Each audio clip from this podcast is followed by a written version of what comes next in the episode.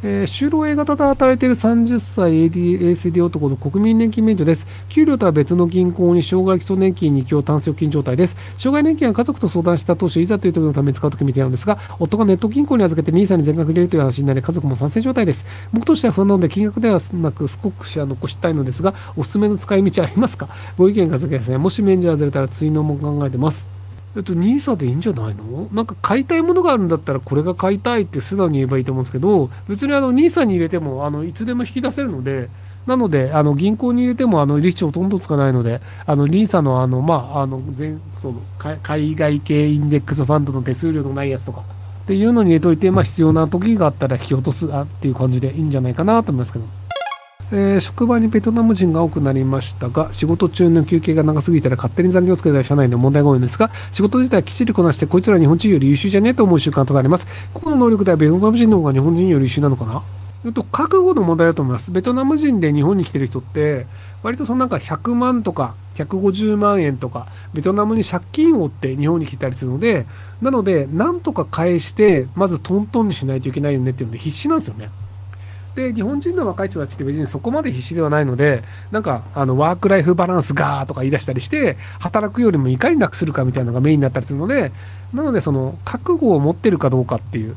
でその結局あの子供を持ってる家庭を持ってる人が会社員として出世しやすいのって、やっぱりその覚悟があるかどうかと思うんですよね。要は家庭を食わさなきゃならんっていう覚悟がある人と、なんか一人身でもうめんどくせえから逃げちゃおうって逃げる人っていうのがやっぱりいるので、なのでそこら辺の覚悟っていうのがやっぱりベトナム人の方があるっていうことなのかなと思うんですけど。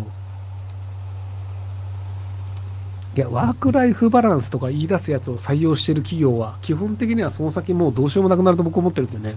あの別にその若い人たちがワークライフバランスを気にしたいとか、その仕事よりも生活を優先したいと考えるのは全然ありだと思うんですよ。で、それはただうちに秘めることで、あの会社でワークライフバランスを優先してますかって聞くやつを採用するような会社は絶対伸びないです。要はその、あの、仕事と自分の人生が重なっていて、その、成果を上げること自体がすげえ気持ちいい、楽しい。だから俺はバンバン売り上げを上げたいんですっていう人を採用してる会社はやっぱり伸びるんですよ。でワークライフバランスがどうたらっていう人って好きあらば休みます。すげえ優秀で稼げたとしても稼がないで休みますっていうのを宣言してる人じゃないですか。で、それを採用してるってことは、そういうやつがどんどん増えるわけで、そうすると、ファイターがバンバン集まってる会社と、好きあらば休もうっていう人が集まってる会社だったら、10年経ったら、どっちの会社が伸びてますかっていうと、やっぱりファイター集まってる会社の方が伸びるんですよ。でもなんか世間的にはそのワークライフバランス、コンプライアンスとかって言って、なんかその方がいい会社だよね、みたいなイメージがあるんですけど、そんなイメージってどうでもよくて、あの、いい会社っていうのは、売上の上がる会社、利益の上がる会社がいい会社です。どんないい会社でも利益が上がらなくて赤字になったら潰れてなくなります。なので、トヨタがなぜいい会社かっていうと、利益を出してるからいい会社なんですよ。なので、あの、結局、ワークライフバランスみたいなのが実現できるのは、めちゃくちゃ稼ぐやつがいるから可能なんですよ。なので、めちゃくちゃ稼ぐやつをバンバン働かせて、で、たまに心が病んじゃった社員がいるんだったら、それはワークライフバランスも大事だから、休んだ方がいいんじゃないですかっていうので、休ませるのがいい会社です。でも、働かない、ワークライフバランスで、ライフバランス高めなんですけど、私働いてもいいですか？よし、そんなやつばっかり取ろうってなったら、その会社伸びないよねっていうのがあるので、なんであの、ワークライフバランスの質問をするっていう学生と、そういう学生を取る会社っていうのは長期的には伸びないと思ってます。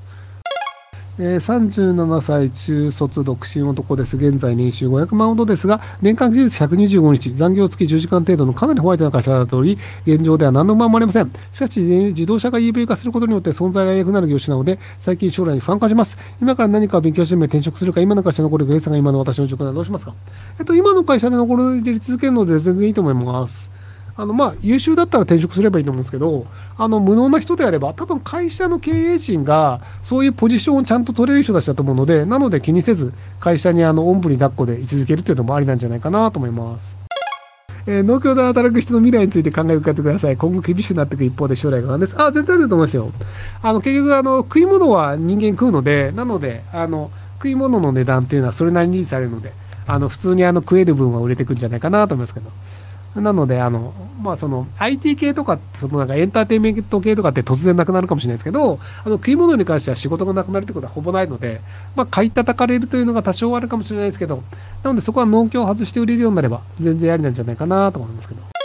え厚生年金や健康保険料や労使折半、企業の経営の負担をく改善すべきだと考えています。個人的には年金や保険料額を増やしてもいいので、労働者が4、3、企業を4して割合がいいと思うんですが、ひろきさんの考えいかがでしょうか？えっと、別にあの、その割合がどうこうというより、金額が高いことが問題なんですよ。例えばじゃあサラリーマンのそのなんか保険料が月1000円です。会社の負担も1000円です。合わせて2000円です。別にいいじゃないですか、もう50%、50%で。